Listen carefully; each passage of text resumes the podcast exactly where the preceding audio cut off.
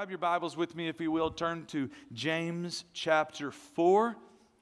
James chapter 4. We are nearing the end of this letter that, that James uh, wrote, and you don't have to put it on the screen, screen quite yet for me, but we're nearing the end of this letter. This letter was written by James to Christian believers scattered abroad, and he's teaching them how to live out their faith in a world that's trying to pull them away from God, and a world that's trying to pull them away from their faith in God. They were living in dark times. This letter is so encouraging to me because time and time again, the words continually seem to fit where we are in America today. So we've walked through verse by verse by verse. We're almost done. We get to chapter 4. Now, Remember, he talked about living out our faith, and faith without works is dead.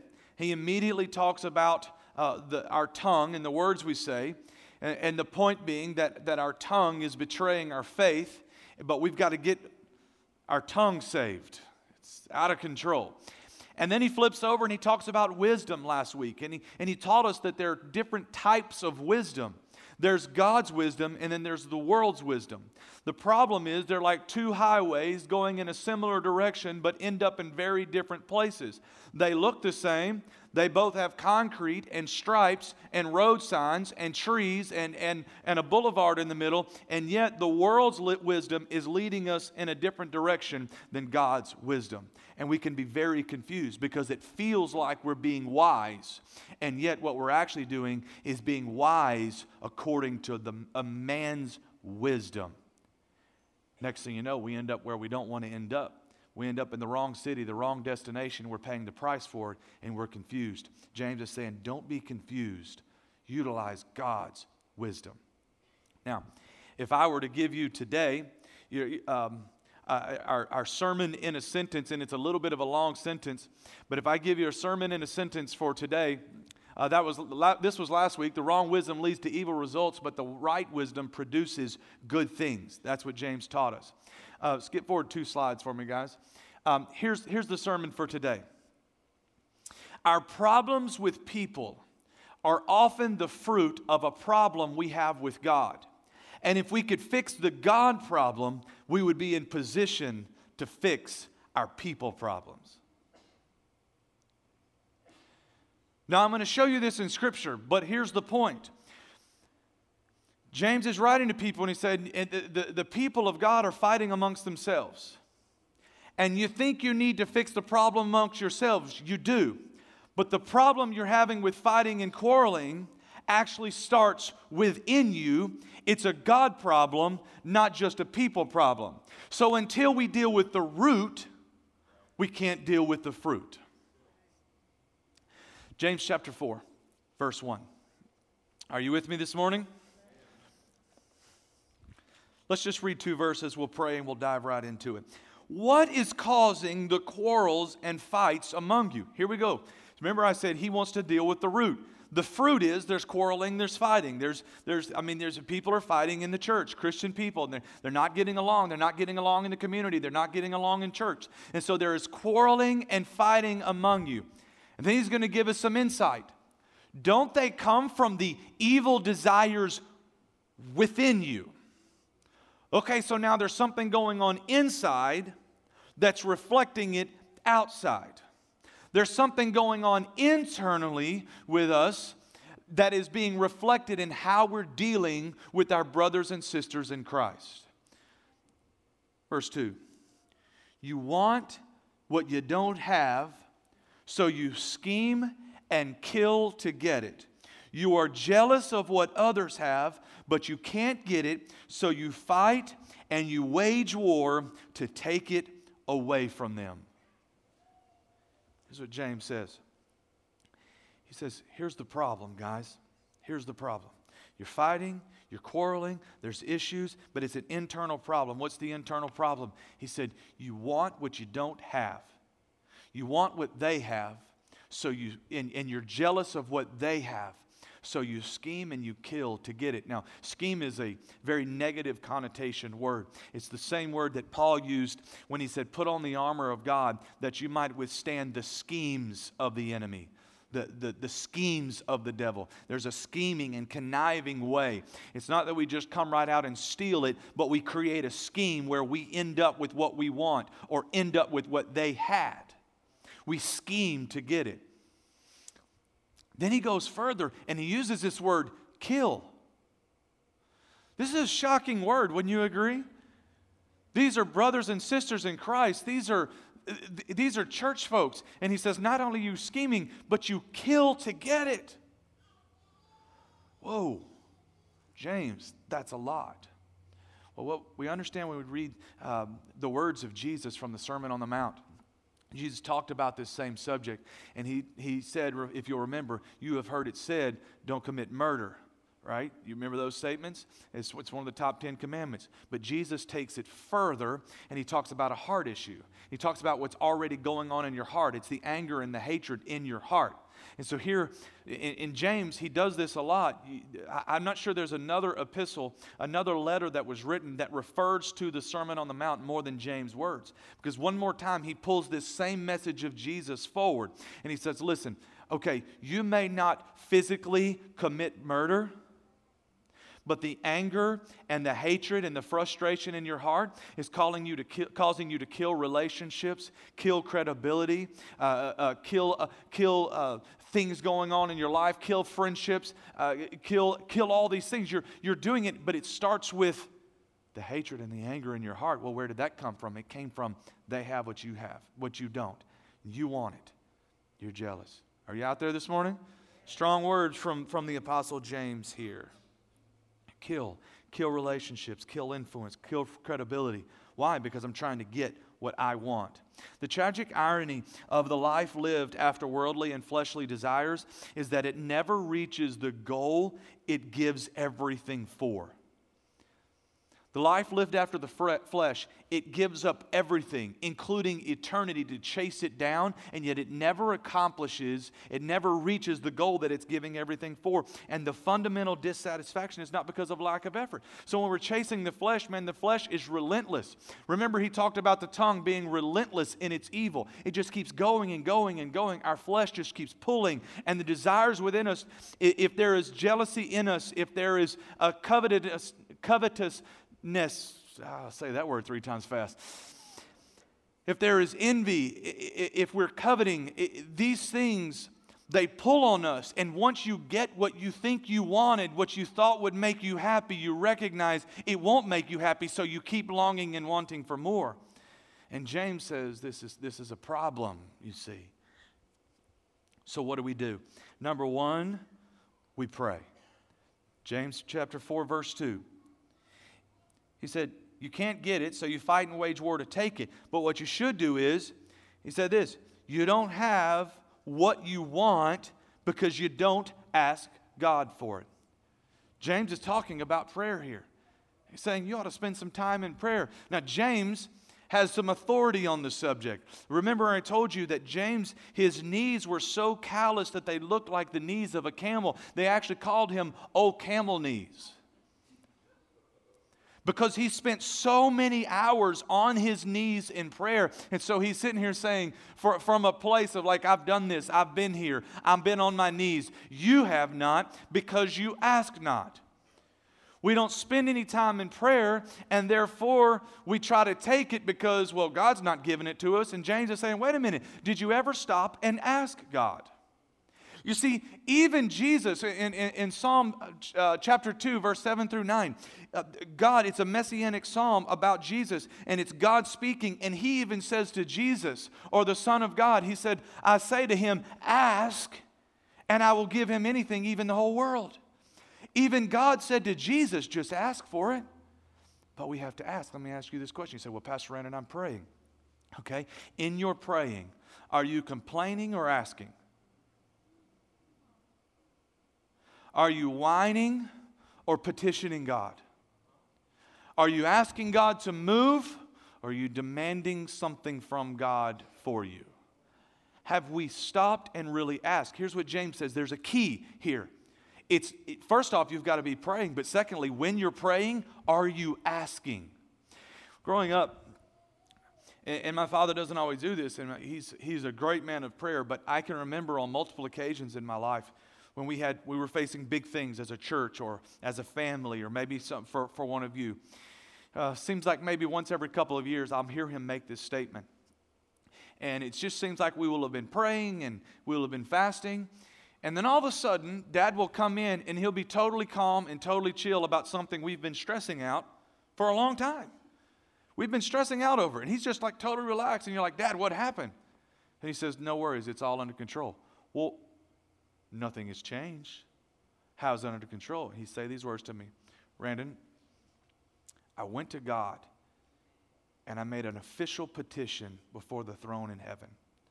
And I'm confident God's going to move. And I can't tell you how many times it wasn't but just a little bit later, everything began to change. And in my mind, I'm thinking, why didn't you officially petition God sooner?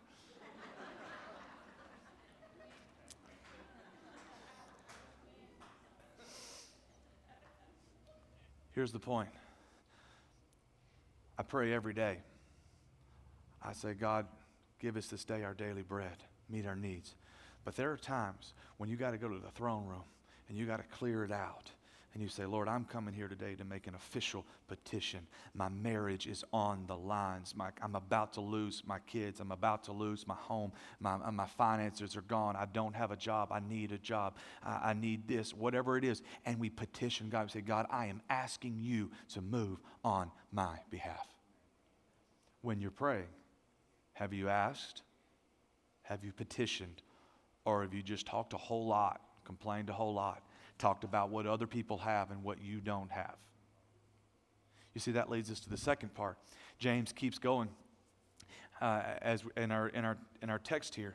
He says, And even when you ask, verse 3, you don't get it because your motives are all wrong. You want only what will give you pleasure. Hold on a minute here now, James. Now I got to ask with the right motive too. Yeah. Yeah. Is that the first problem is you're not praying and you're not asking. And the second thing is when you ask, you're asking with the wrong motives. You see, the purpose of prayer is not to persuade a reluctant God to do our bidding, it is to align our will with His and in partnership with Him to ask Him to accomplish His will here on earth. Our Father, who art in heaven, hallowed be thy name. Thy kingdom come, thy will be done on earth as it's already done in heaven. That's before we say, Give us this day our daily bread.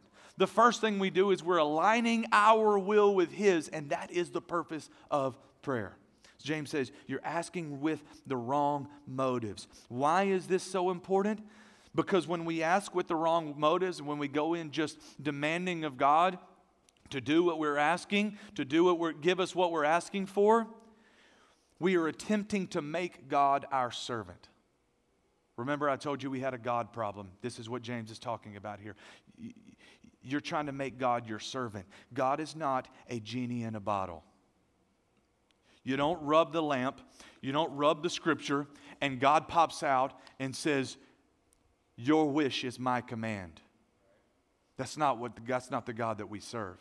But we often think that prayer is that way. I prayed, so God's going to do it. No, no, no. We're praying, we get our will aligned with His. When our wills are aligned, it's like this God, will you do this? God, I'm asking you for it. And He says, No problem. I was already planning on it anyway. I was just waiting on you to get in alignment with me.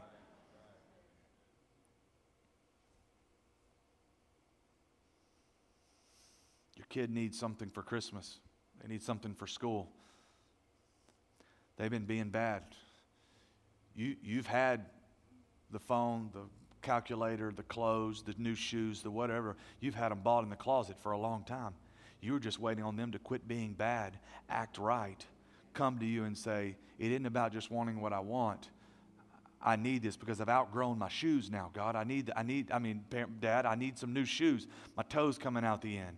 And say, Oh, no problem. I've had them all along anyway. Here you go. But what happens with our kids, we have to all guard against it, is they just demand things of us and want things of us. They want the stuff, they want the newest, latest. They don't want it because they need it. They don't want it because it's good for the family. They just want it because the other kid has it. This is God. I've had it all along. I was just waiting on you to align your will with mine to get your motives right. God is not our servant. He's not, he doesn't just do our bidding for us. Rub the magic magic Bible, say the perfect prayer and expect God to go to work. No, no, we get our lives in alignment with his will and then we come to him and we ask and watch what he'll do on your behalf. You all right this morning? So, what should we do? Number two, first we, we pray. Number two, we, we can't be friends with the world. We've got to stop trying to be friends with the world. Here's what he says You adulterers, don't you realize that friendship with the world makes you an enemy of God? I say it again. If you want to be a friend of the world, you make yourself an enemy of God. He said, I said it, now I'm going to repeat it to you just so we can be clear if you want to be a friend of the world. It's not just about if you are a friend, if you even want to be a friend of the world. If there's a desire in your heart to be on the other side, God's saying, then you already are on the other side. This is consistent with the word of God. This is consistent with the message of Jesus that said, I'm not just looking at the action, I'm just I'm looking at the heart.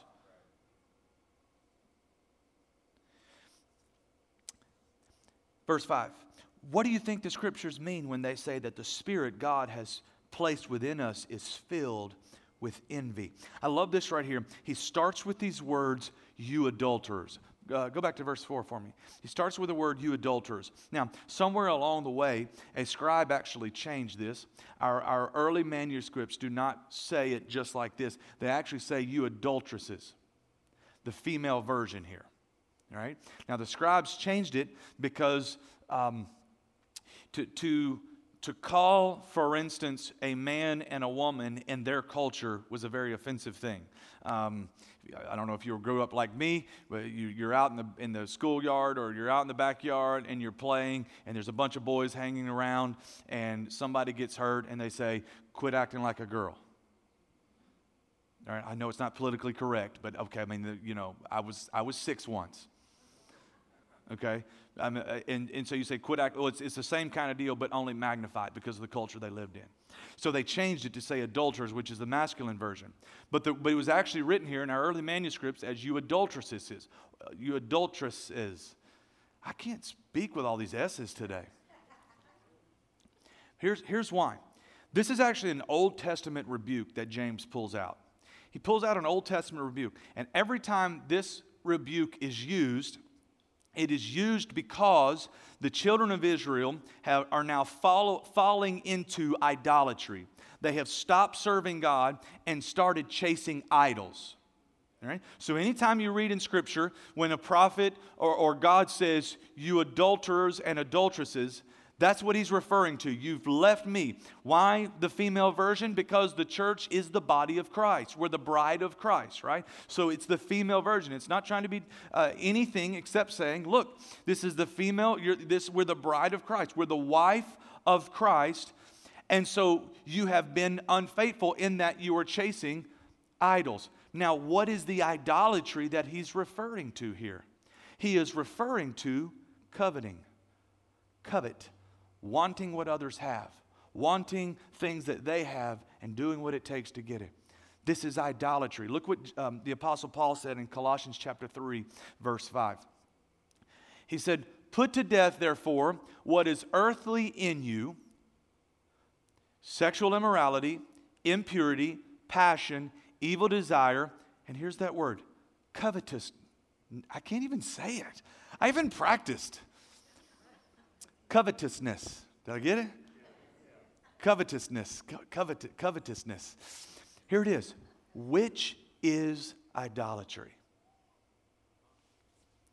To covet is not just breaking the law of God, it is idolatry. And so, this is what James is saying. He's saying, You adulterers, you adulteresses, because you have started chasing the idol of wanting what other people have of doing whatever it takes to get what they have because you don't have it and you want it. You're jealous, you're envious. It, it, it's, it's chasing that and doing whatever it takes to get it. He said, It's idolatry. And you have left me in search of chasing what others have.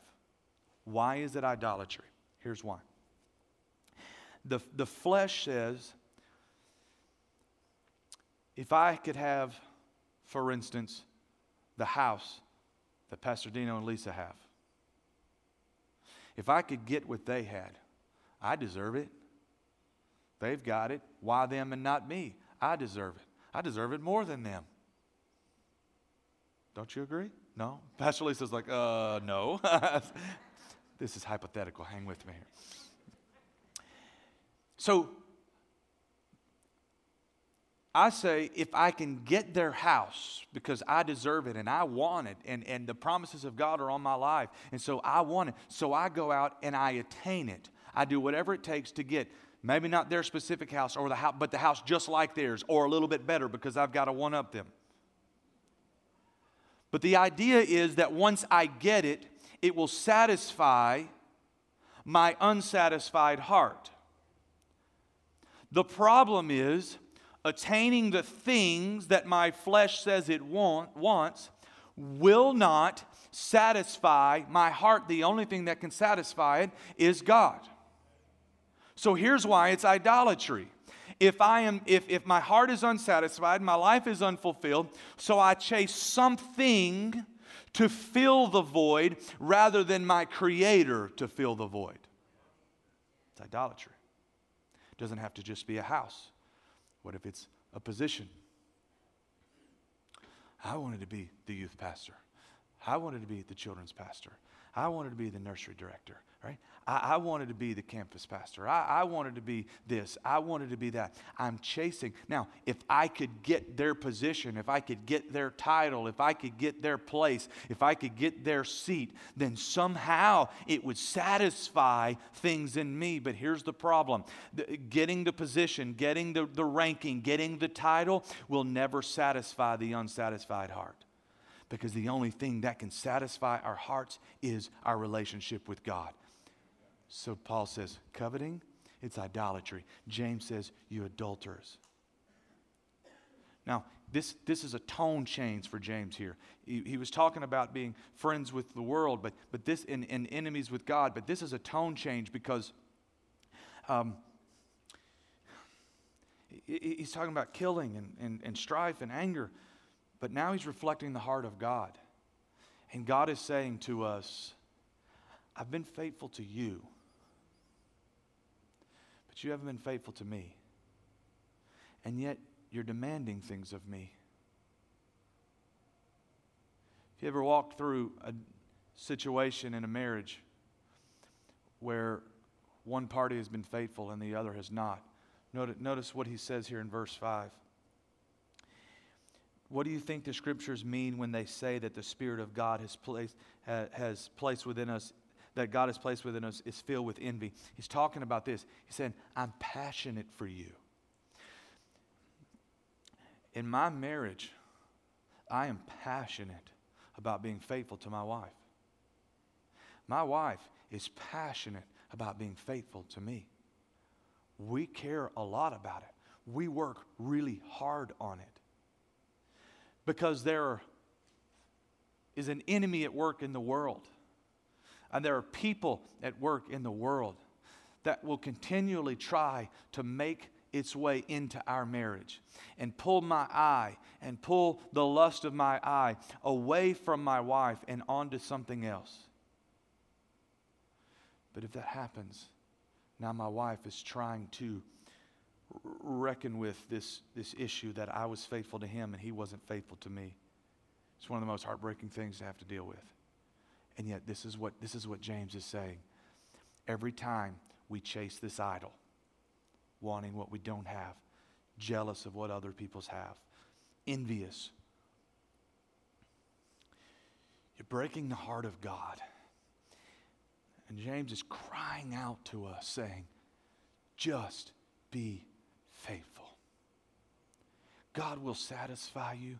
He'll take care of your needs. He'll give you whatever you ask for, but be faithful to Him. Don't go take it from someone else. Don't go scheme and connive and kill, but be faithful to God. Can I get an amen this morning? Um, don't be friends with the world. Friendship with the world is enmity with God. It's the world systems. It's wanting the world to love you, wanting the world to celebrate you, wanting the world to esteem you, want to be great by the same system that makes your neighbors great. Which kingdom do you live in? Do you live in the kingdom of God or do you live in the kingdom of the world? You live in the kingdom of God, we got to live according to the laws and the, and, the, and the ways of the kingdom of God.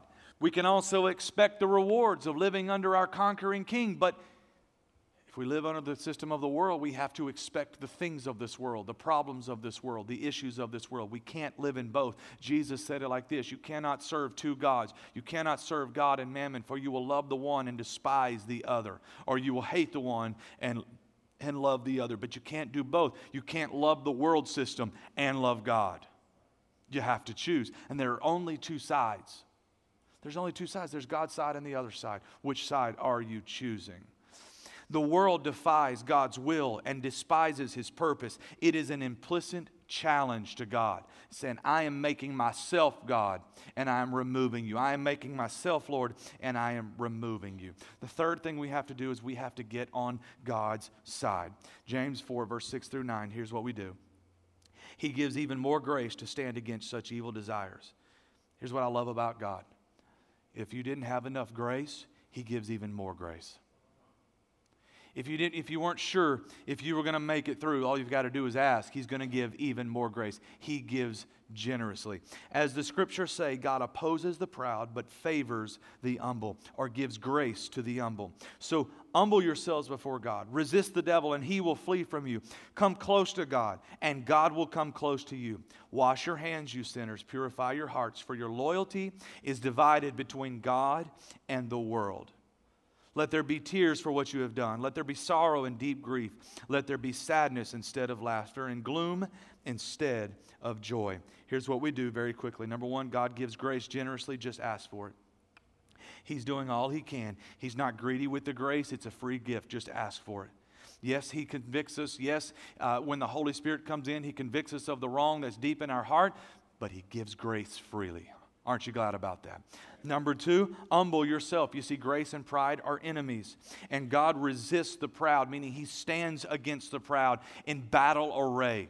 There's only two sides to this battle God and grace are on one side, humility on one side, but the world and pride are on the other side. And when we stand in pride, we are going to war against God.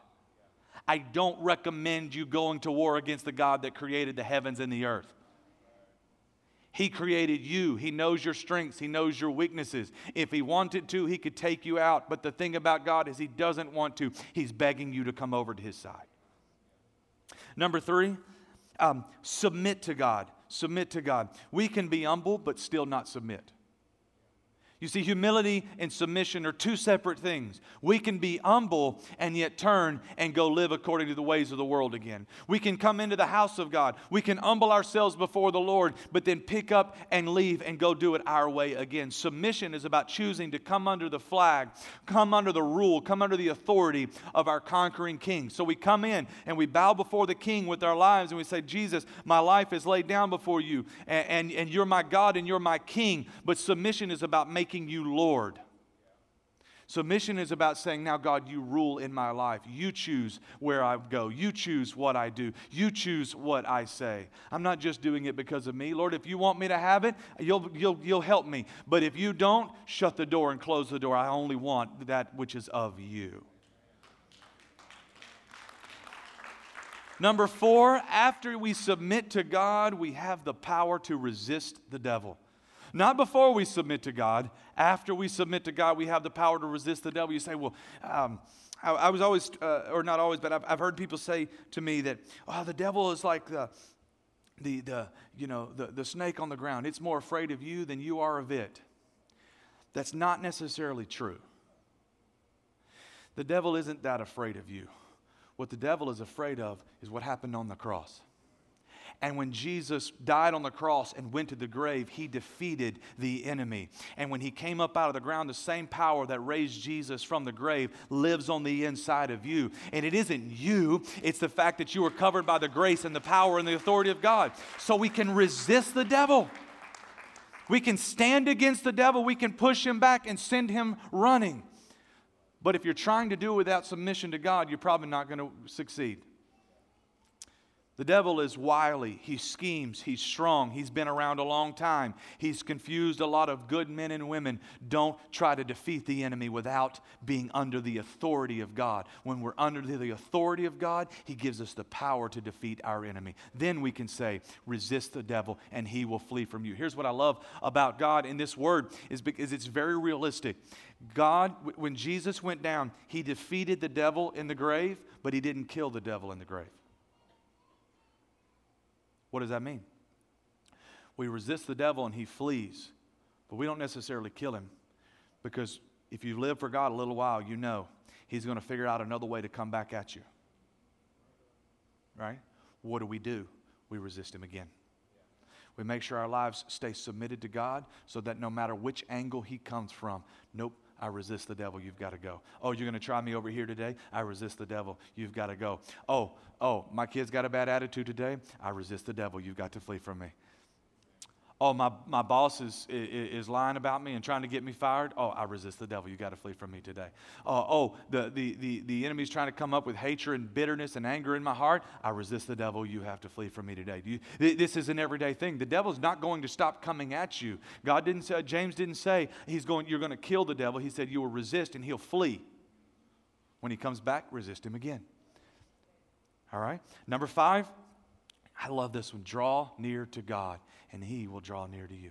Draw near to God. This is a wonderful, it's an invitation and a promise from God. Draw near to me, and I will draw near to you. Draw near to God. We're getting our heart right. We're submitted to Him. But God doesn't, God's not just about power and authority and conquering devils and and and and conquering the world. That's not what God's all about. God's really about relationship with you. And, and, with Moses in the burning bush, Moses came close and he said, Okay, Moses, that's, that's, that's close enough. But in this invitation under the New Testament covenant, God's saying, No, no, no, just keep coming closer. Just keep on, keep drawing near to me, and I'll keep drawing near to you. There's no point where he says, Okay, stop, that's, that's too close. No, no, God just says, Keep on coming closer. Draw near to me, and I will draw near to you. And then number six is repent. Number six is repent. We, we, we, he says, wash your hands, purify, purify, purify. Uh, purify our hearts, shed some tears, be sad. What's he talking about? He's talking about the posture of repentance. You ever had somebody do you wrong and y'all got into a big argument? They finally decided to admit they were wrong, and their apology was like this Fine then, I'm sorry. what do you think? Like, no, that's not an apology. Ladies, when your husband apologizes, like, no, that is not an apology. I want flowers and I want cake and I want a date night and I want you to be really sad. I need to hear it in your voice. Pump the brakes a little bit. Pump the brakes. I'm sorry. What are we really? We want to feel it in the tone. We want something to change in our actions. That's what true repentance is. This is, this is again, a kickback to the old prophets uh, of the Old Testament, where, he, where we would come and, and, and David ripped off his clothing and cried out before God and rolled around on the ground. I'm not saying today that you've came with sin in your life, you need to rip off your clothes and come running to the altar. In fact, please don't do such things. But what I am saying is this there is a posture of repentance. Father, I'm sorry. Maybe I meant to make myself God and maybe I didn't. Maybe I knew I had a God problem and maybe I didn't. Whatever the case is, my heart is repentant before you. I'm saddened, not because you don't love me, because I'm saddened that now I realize how much I've broken your heart when I left you and chased after these idols. I didn't know I was chasing idols, God. So forgive me. It's the posture, it's the tone of repentance. And when we come to God in that way, here's the last verse, verse 10. Here's what I love about Jesus. He doesn't leave us down, but He says, Humble yourselves before the Lord, and He will lift you up in honor. When we come into the house of God, we read the Word of God. It has a way of convicting us and exposing things in us. But I don't ever want to leave you down with no hope because that's not what God's Word does to us. When we humble ourselves before the Lord, He lifts us up in honor. Somehow, when we lift up His name and submit our lives to Him, He looks back at us and says, Now let me lift you up too. If you came in the room and you're down and you're pressed and you're worried and you're stressed out and you're anxious, humble yourself before the Lord today. Come to Him. Grace always has a way of lifting us up. I want to pray for you this morning. I want to ask that deep within all of us, and this is a question that I've been asking of God all week expose what's going on in my heart. If there are hidden places, if there is jealousy, if there is envy, if I am coveting things, if I'm wanting what others have and I don't have, Lord, I'm asking you to expose it right now. And Lord, when I come to you in prayer, as, as we do so often, Lord, may I come with the right motives.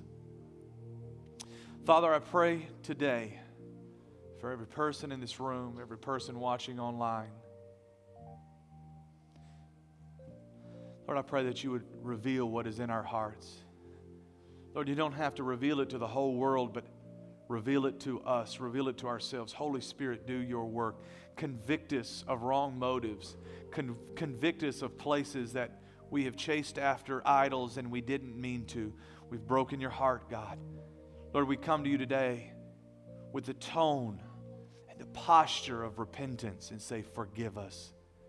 And Lord, I speak over your people today that as we align our will with your will, we don't come to you like you're a genie in, in, in demanding uh, wishes from you, but God, we say, Lord, let your will be done in our lives. Lord, I'm declaring that as we come to you and we ask of you, you're going to move in our lives. You're going to open doors. You're going to make things happen. You're going to do miracles in our health, in marriages, in families, in friendships, in churches. Lord God, you're going to do great and wonderful things. Lord, for those of us that have sin in our heart, forgive us today. Now, Lord, I declare right now that you are lifting us up through your presence, through your grace. You are lifting us up right now. Lord, I speak to people who are down and depressed and worried, and I, I lift them up, Lord, not with my words, but with the power of grace that is here today. Lift your people up. In Jesus' name we pray. And all the people said, Amen. Amen.